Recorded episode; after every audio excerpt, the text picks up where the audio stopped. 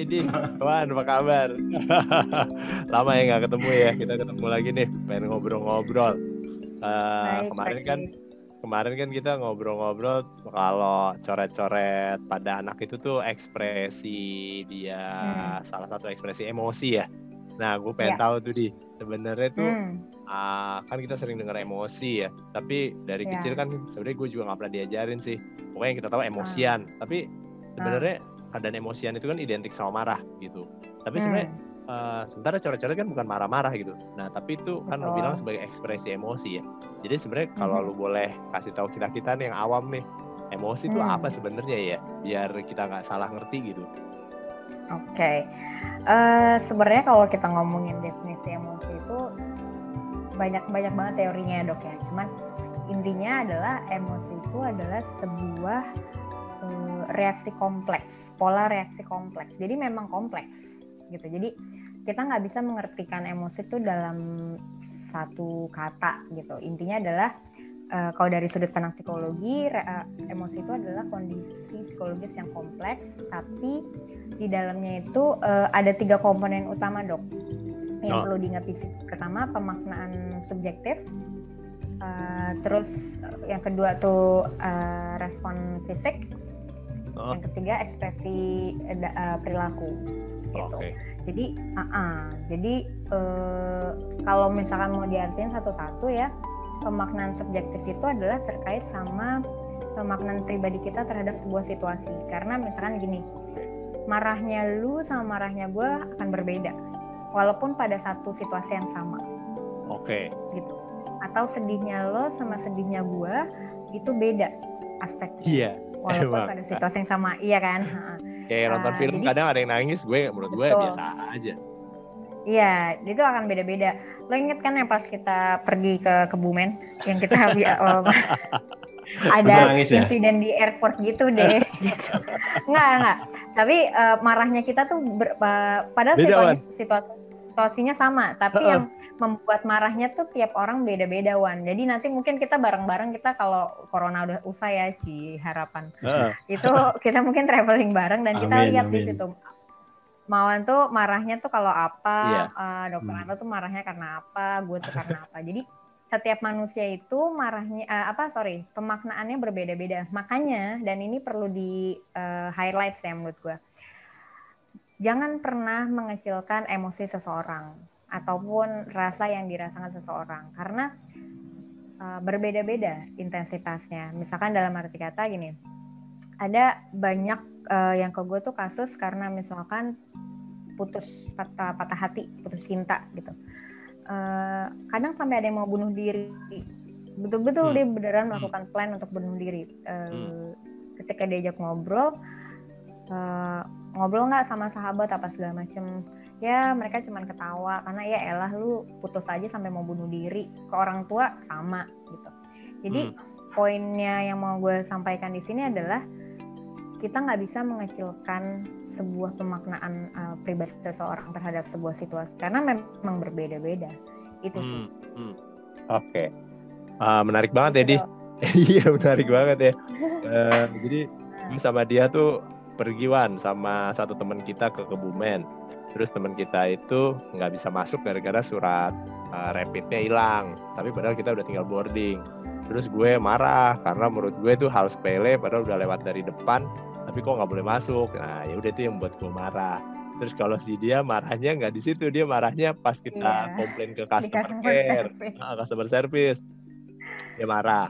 Gue juga kenapa jadi marah di sini ya? Gitu. Jadi ternyata beda-beda banget terus teman kita yang ketinggalan itu iya. marahnya beda lagi gitu. Dia iya, dia, uh, dia sebenarnya nggak peduli sama itu tapi yang dia peduli kenapa ya bisa terjadi atau apalah.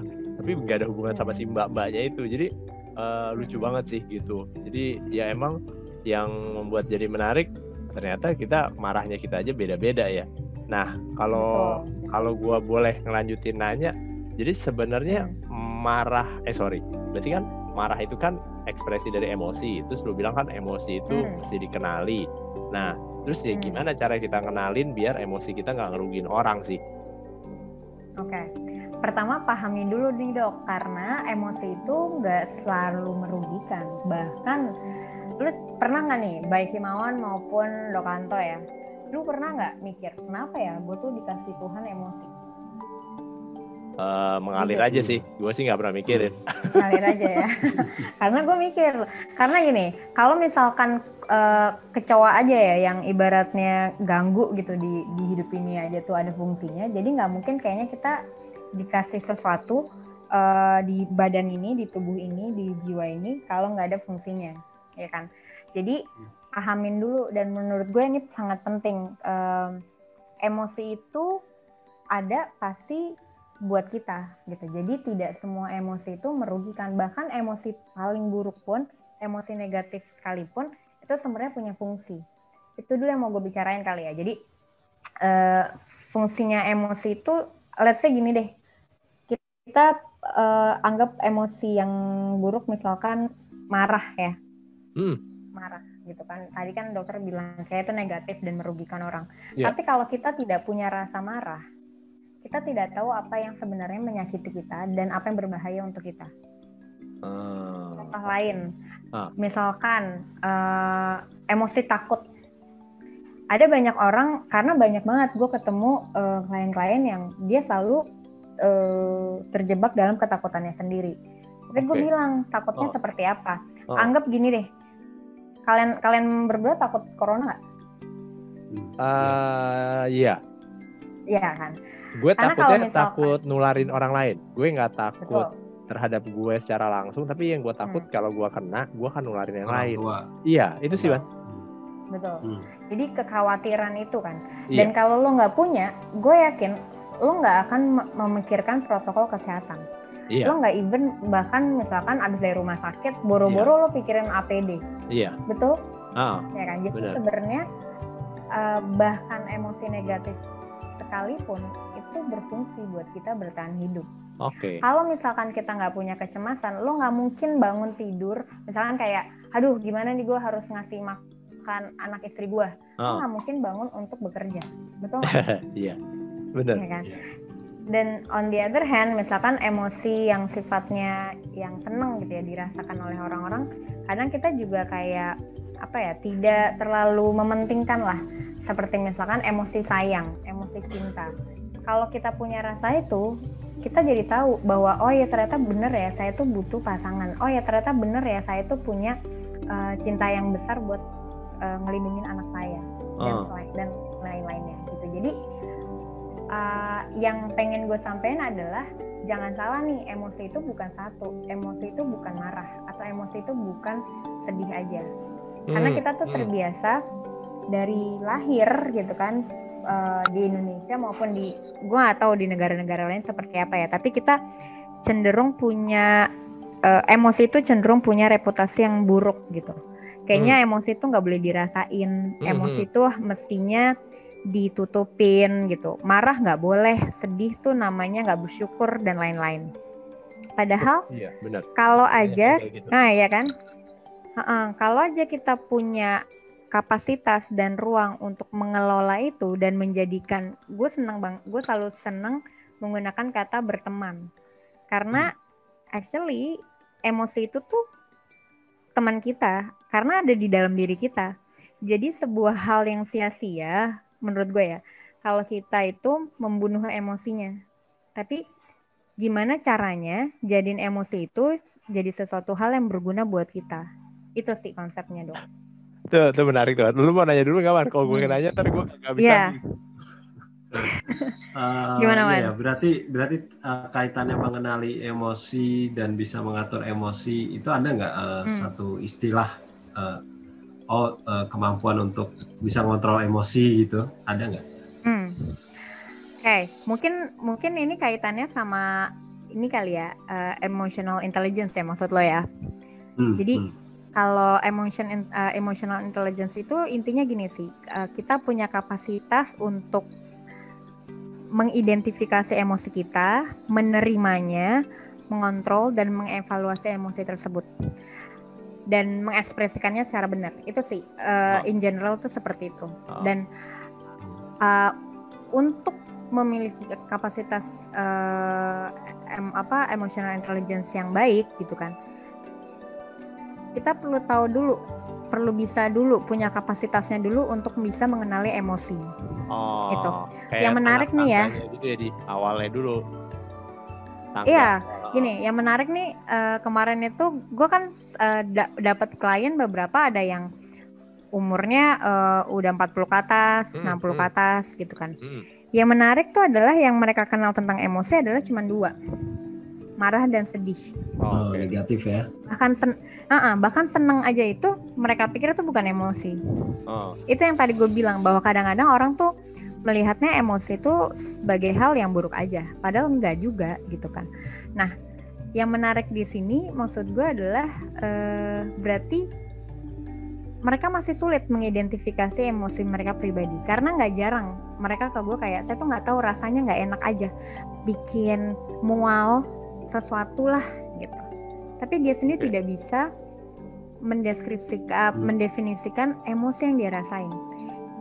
Di situ okay. yang okay. tadi gue highlight, penting banget untuk kita bisa memberikan ruang bagi uh, seseorang bahkan di usia dini untuk mulai mengeksplorasi emosi dan mengidentifikasinya, mengidentifikasi emosinya, sehingga nanti dia gede, dia tahu apa emosi saya, bagaimana cara mengeluarkan dengan baik dan uh, apa dan mengontrolnya untuk jadi temannya dia.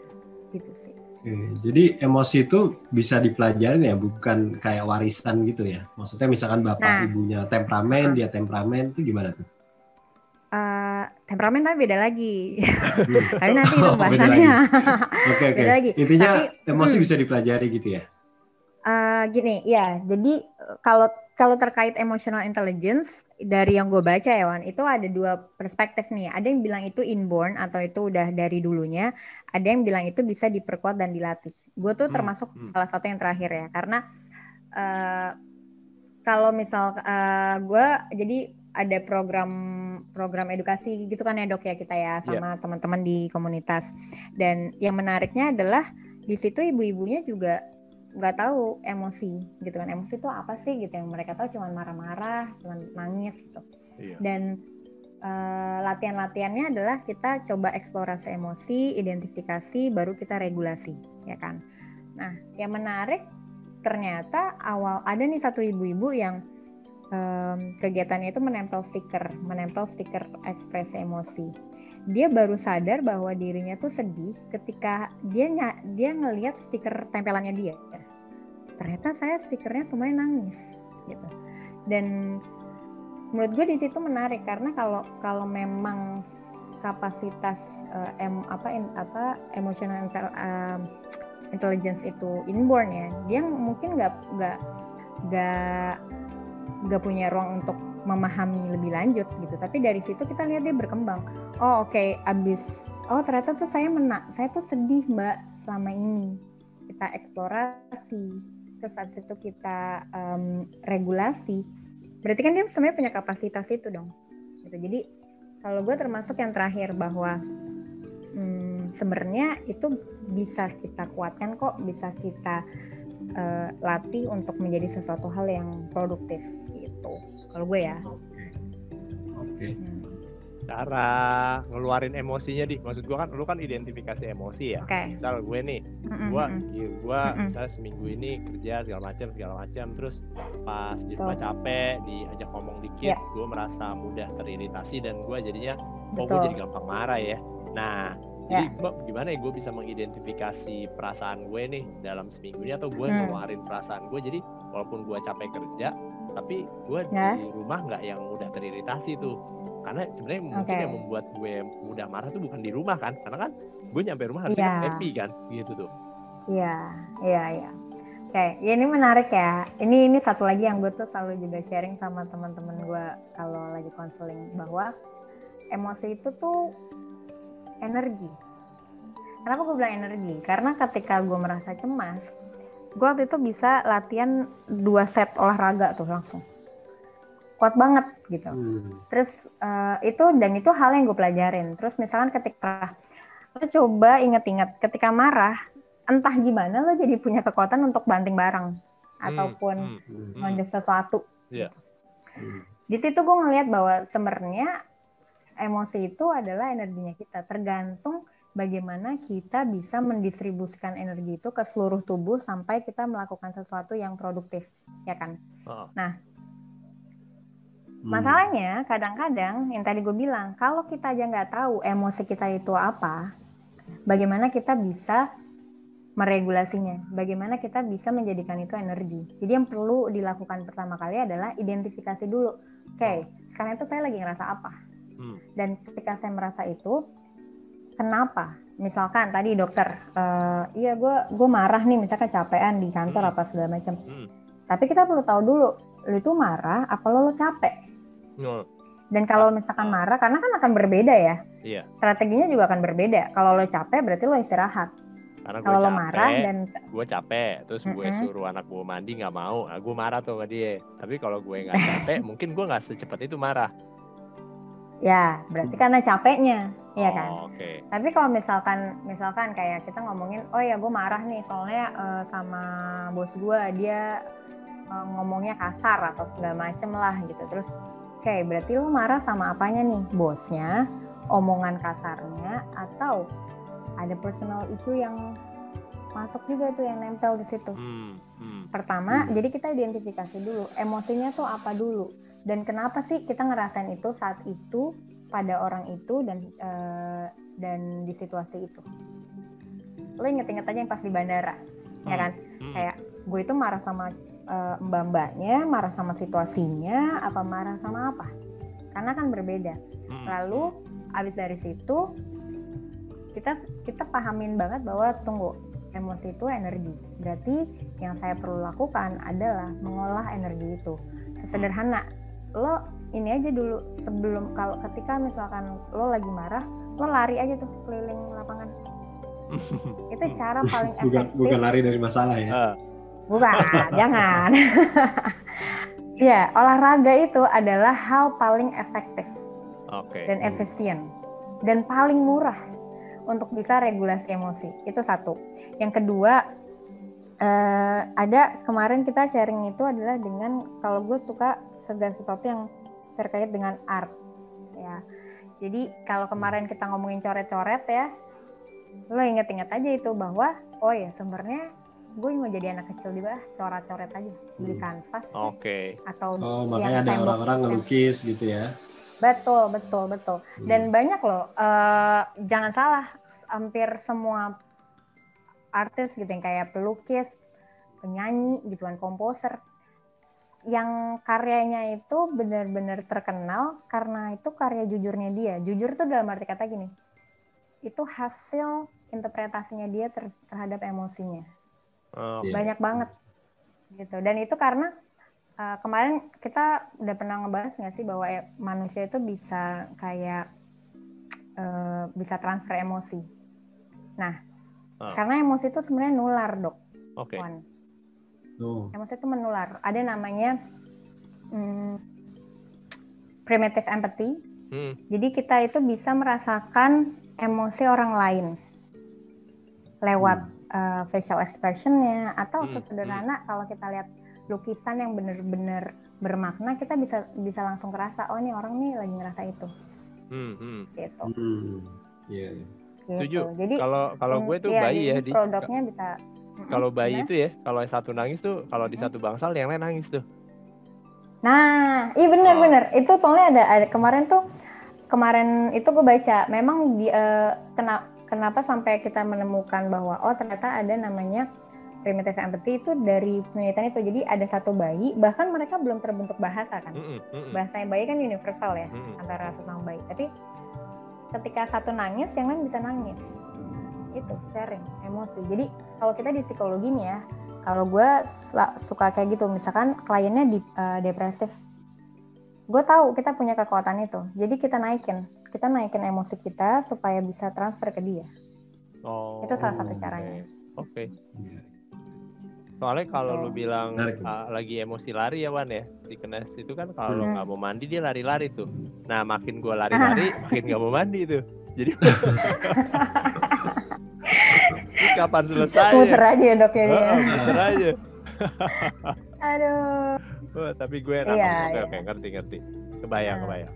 Wan, kalau hmm. dari ya. sisi lu Wan, kan kadang tuh okay. ya tadi ya kita kan dibentuk oleh lingkungan kita ya kita membentuk hmm. lingkungan dan hmm. lingkungan hmm. dibentuk uh, eh gimana kita membentuk lingkungan lingkungan membentuk kita tuh gue inget kata-kata yeah, lo yeah. nah hmm. kalau apa sih yang bisa kita lakukan ya atau memodifikasi lingkungan biar hmm. biar ya, tadi tuh hmm. kayak misal uh, pas pulang capek tapi kita mengekspresikan emosi ada nggak sih pengaruh lingkungan sama emosi kita tuh? Iya yeah, ya yeah. menarik nih. Uh, jadi yang gue perhatiin sih banyak orang yang belum aware juga ya uh, tentang ternyata tuh lingkungan fisik tuh juga berpengaruh sama emosi mereka gitu. Jadi tadi kalau kita udah dengar penjelasan uh, non fisik ya kita bilangnya penjelasan dari sisi psikologis tentang emosi itu sangat sangat banyak faktornya lah pengaruhnya ya. Nah di sisi hmm. lain di, uh, dari sisi fisik itu kita lihatnya dia sebagai faktor penunjang juga gitu.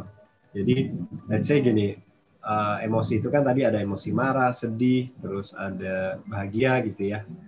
Misalkan kita di posisi sedang sedih atau sedang marah gitu kemudian kita berada di lingkungan yang juga membawa mood yang bisa dibilang misalkan uh, ruangannya itu gelap, hmm. tidak ada cahaya gitu, maka perasaan hmm. itu semakin terdorong gitu. Betul. Jadi ya, ya, gue melihat korelasinya menjadi faktor penguat juga sih gitu. Hmm. Ya. By the way ini intermezzo nih hujan nih kayaknya. Iya, kedengeran suaranya. Iya, sama. Gak apa-apa lah ya, biar sama, biar ada bumbu ada bumbu-bumbunya lah. Anggap aja back sound.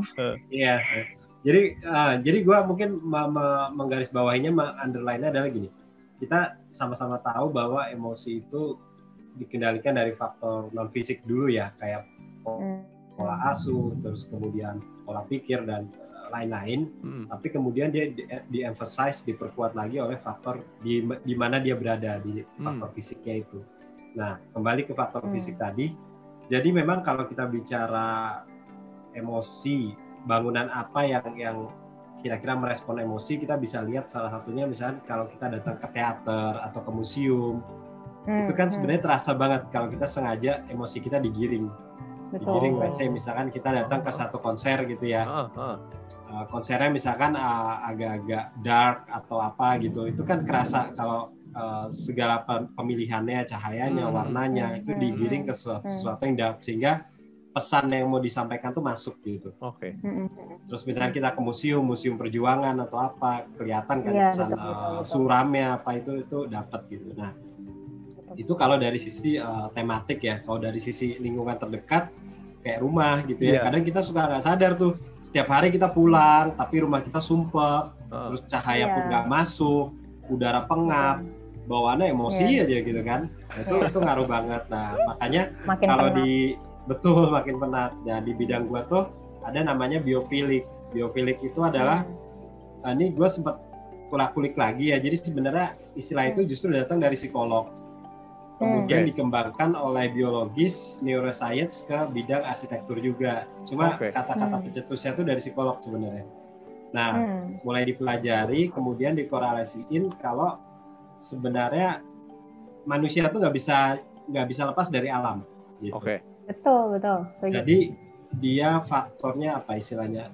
Kembali born born to nature ya, kembali ke alam tuh memang udah harfiah mm-hmm. apa lahiriahnya ya. Jadi ketika ada masalah, ada apa dia eh, ketika terkorel, terkorelasi dengan alam dia bisa meriset ulang lah kita bilangnya ya. Uh. Makanya ada penelitian yang bilang kehadiran alam tuh bisa mereduksi uh, apa detak jantung, menurunkan emosi, terus okay. uh. menurunkan ini juga uh, apa merilekskan otot-otot dan syaraf. Jadi ada ada salah satu uh, penelitian yang bilang seperti itu. Jadi makanya uh, bahkan selain unsur uh, tanaman pun unsur cahaya, sinar matahari itu juga bagian dari alam ya. Itu juga sangat-sangat hmm. mempengaruhi mood dan hormon. Nah, kita bilang kadang hmm. pengaruh juga ke hormon. Mungkin nanti dari sisi kedokteran sama psikologi tahu spesifiknya itu apa. Hmm. Nah, intinya ketika kita udah tahu betul itu, kita sadar nih mulai mulai aware terhadap rumah kita tuh gimana sih sebenarnya mempengaruhi dampak kita uh, reaksi kita terhadap kejadian-kejadian yang ada di dalam rumah terutama gitu ya. Nah, sehingga kalau kita udah aware dan kita sudah punya spesifikasi khusus untuk kondisi yang ideal, misalkan uh, cahaya cukup, udara cukup, kemudian uh, ada tanaman di sekitar kita itu minimal bisa membantu kita uh, apa ya mereduksi emosi yang kita bilang fluktuatif hmm. atau apa. Jadi gue melihat lingkungan itu menjadi faktor mem, yang mem memperkuat lah gitu. Ya dari gue itu sih. Wan, hmm. tips ya Wan, kalau rumahnya kecil, ya. Rumah kan gue rumah ya. kecil ya. Itu gimana? Ya. Tadi gue baru mau ngomong tuh. Ah, menarik, tuh. menarik. Pokoknya rumahnya ah. kecil terbatas nah, ya. Gimana bro? Betul, betul. Nah, Jangan rumah gede ini menarik, lah. menarik. Ya.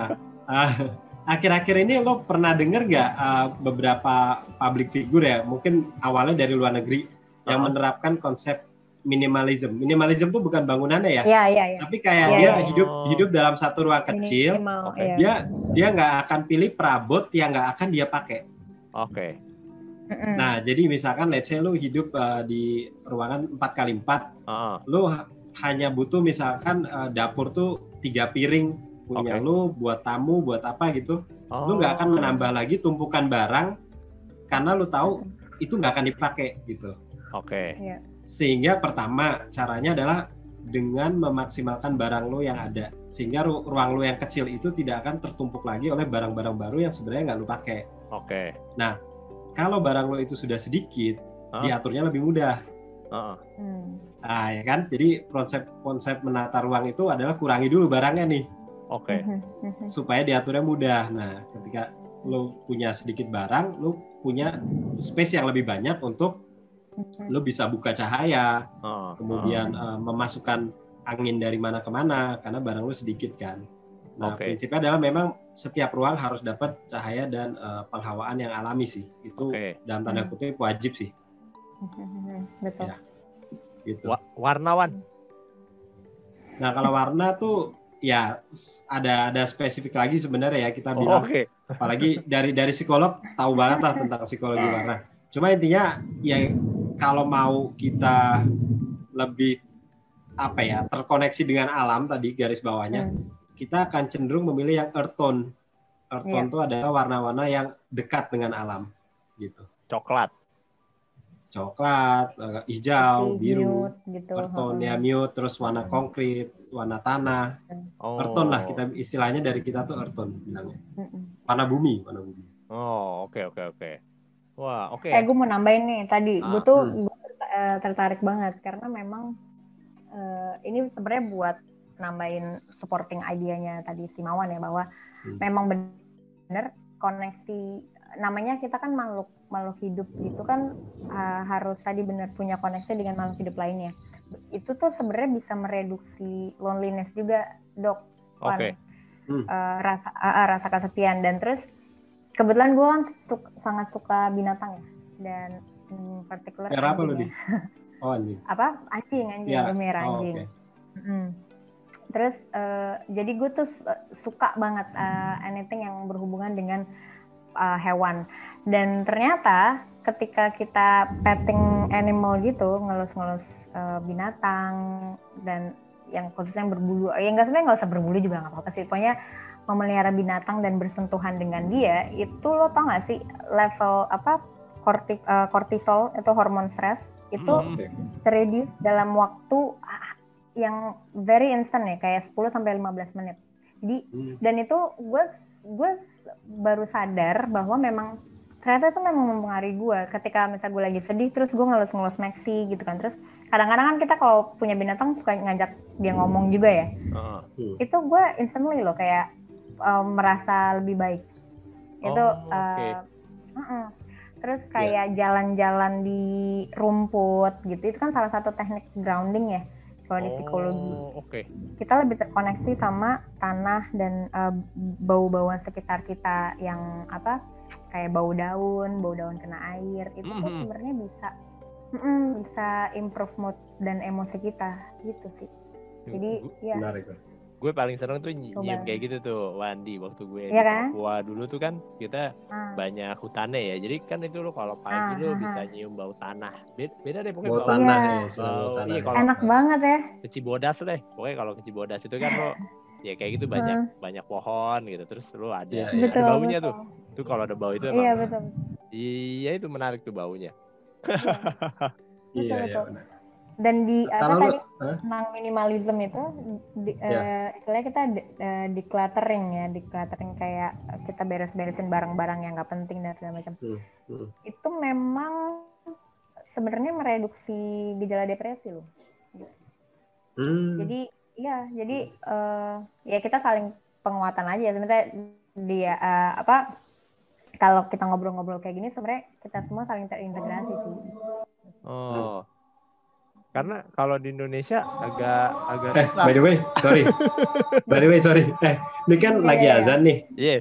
lagi azan oh, yeah. gua rasa tadi pak tadi pasti ya? bisa bisa kita cut nanti kita yeah. sambung lagi iya kita apa ini biarin aja ya. gua rasa kita eh, cut gak record iya recordingnya di cutnya dulu oke okay.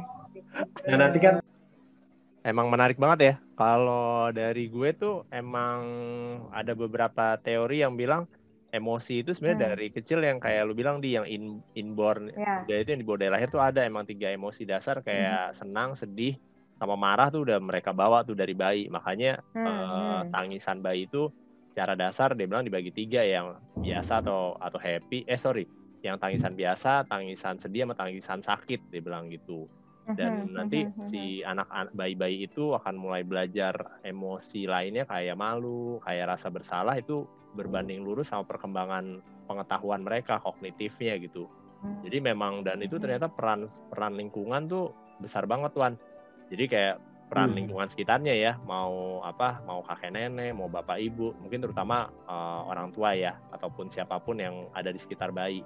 Karena mereka hmm. belajar mengembangkan emosi awalnya menjadi kompleks itu dari lihat sekelilingnya gitu melihat sekelilingnya okay. kalau mungkin itu ya di uh, ekspresi marah mm-hmm. atau ekspresi mm-hmm. bahagia mm-hmm. atau ekspresi sedih dan menurut gue tuh mm-hmm.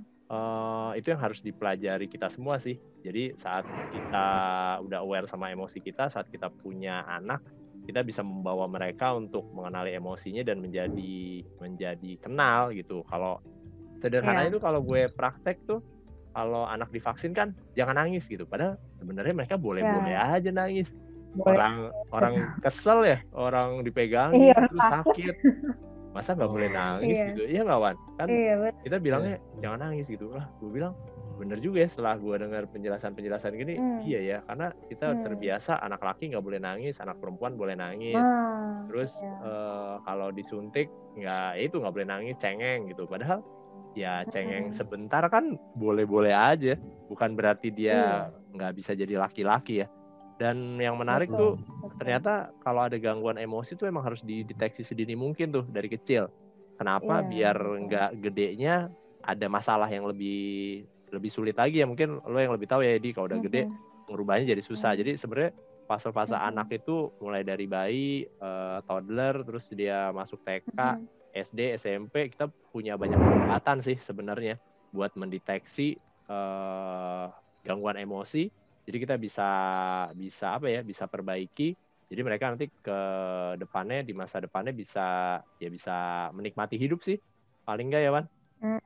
Menjalani hidup yeah. dengan lebih baik gitu. Hmm. Seneng banget sih bisa ngobrol-ngobrol gini. sebagai manusia. Iya, iya, benar-benar. Itu sih dari gue kalau soal emosi ya setuju mesti disebarluaskan. Hmm uh, mm-hmm. gimana cara mengenalinya, gimana cara uh, mengeluarkannya, gimana cara ngelolanya mm-hmm. berteman, terus mm-hmm. uh, ke lingkungan, gimana memodifikasi minimalisme ya, Wan. Rumahnya jangan banyak yeah. barang. Yeah. Terus sama menyatu ke alam lagi ya. Iya, yeah, betul. Nah, yeah. itu sih dari yang terakhir. Dari lu berdua gimana? Uh, ya gue setuju sih. Hmm. Enggak, tapi benar Biar bahwa kayaknya uh, uh, kalau gue mau ngambil jatah. Nggak tapi gue setuju dok. Maksudnya mulai sekarang kayaknya kita perlu mengkampanyekan gitu bahwa uh, apa memiliki emosi itu adalah hal yang normal dan hal yang memang hal yang manusiawi gitu. Hanya saja kayak tadi misalkan kayak ya emang kalau disuntik nggak boleh nangis gitu. Emang kalau misalkan nangis nggak jadi laki, itu kan benar gitu bahwa kayak oh. ya kan namanya manusia, it's okay Betul. gitu kan. Cuman bagaimana produknya aja yang perlu kita uh, siasati ya kan. Kalau marah ya misalnya nggak nunjukin orang gitu ya, mendingan dia boxing atau muay thai gitu. Gitu sih. Jadi memang satu sebelum selesai nih, gue kemarin nih vaksin nih Nah, gue appreciate hmm. banget nih sama orang tua ini, uh, bapak ibu ini. Hmm. Uh, vaksin hmm. anaknya cewek, uh, hmm. anaknya hmm. takut tuh.